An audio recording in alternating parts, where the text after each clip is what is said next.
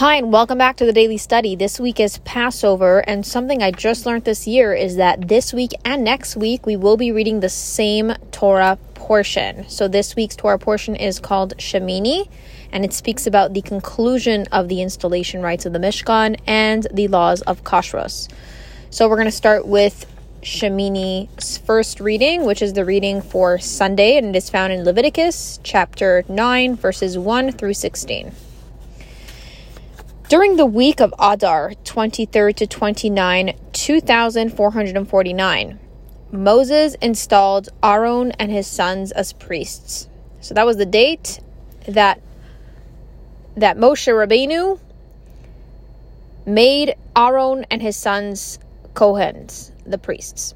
On the eighth day of the first of Nisan, so we see here it's getting very technical with dates, very precise.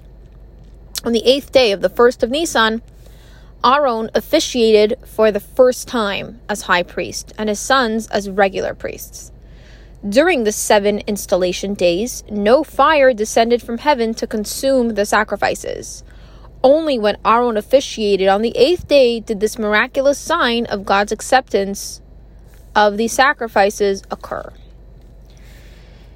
Vayihi bayom hashemini kara Moshe la'aharon ulevana v'gomer, and on the eighth day, Moshe summoned Aaron and his sons. Due to the limitations of our finite human minds, we cannot attain ultimate divine consciousness on our own. God, therefore, revealed divinity in such a way that we can grasp it by giving us the Torah. Once this has been accomplished, the next step was to prepare the world to absorb the godliness that is inherent in the Torah. For without preparation on our part, divine revelation cannot be absorbed into our being, and therefore cannot elevate us in any meaningful or lasting way.